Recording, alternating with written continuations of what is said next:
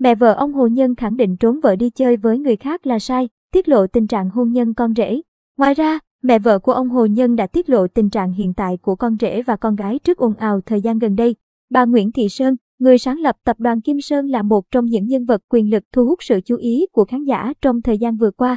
Bà là mẹ vợ của ông Hồ Nhân, vị đại gia xuất hiện trong loạt khoảnh khắc tình tứ của Hiền Hồ.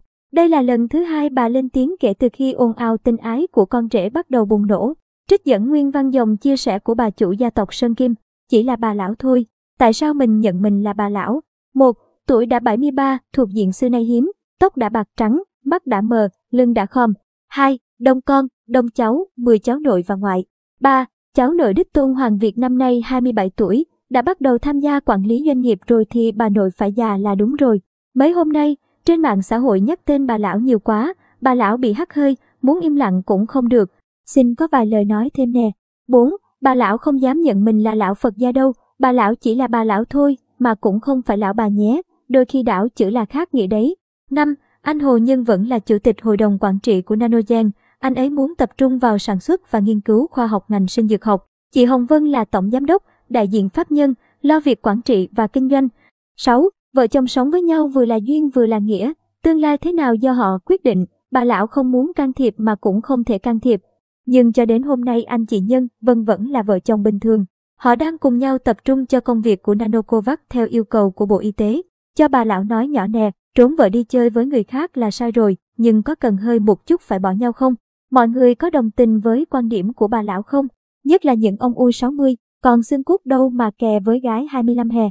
Nguyễn Thị Sơn, ngày 23 tháng 3 năm 2022, ở dưới phần bình luận, dân tình đều khen ngợi sự nhẹ nhàng, tinh tế của bà khi nhắc đến lùm xùm của con rể.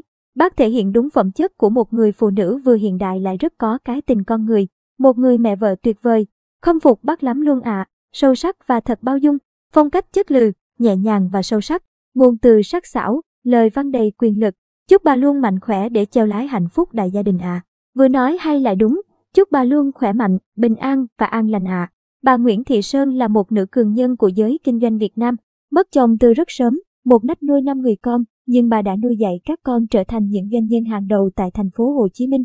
Năm 1987, khi bà 30 tuổi đã được nhà nước giao trọng trách về quản lý công ty Legomes. Trong thời điểm Hoàng Kim, công ty may mặc quốc doanh này có 4.000 nhân viên chính thức, 10.000 nhân viên của các công ty vệ tinh, xuất khẩu qua các nước như Liên Xô, Ba Lan, Nhật Pháp và là công ty may mặc lớn nhất Việt Nam thời điểm đó. Cách đây vài ngày trước, khi những bức ảnh thân mật của con rể bà Hồ Nhân và nữ ca sĩ Hiền Hồ đã bị rò rỉ và phát tán với tốc độ chóng mặt trên khắp các diễn đàn. Đứng trước lùm xùm của con rể, bà đã lên tiếng về quan điểm xoay quanh sự việc trên.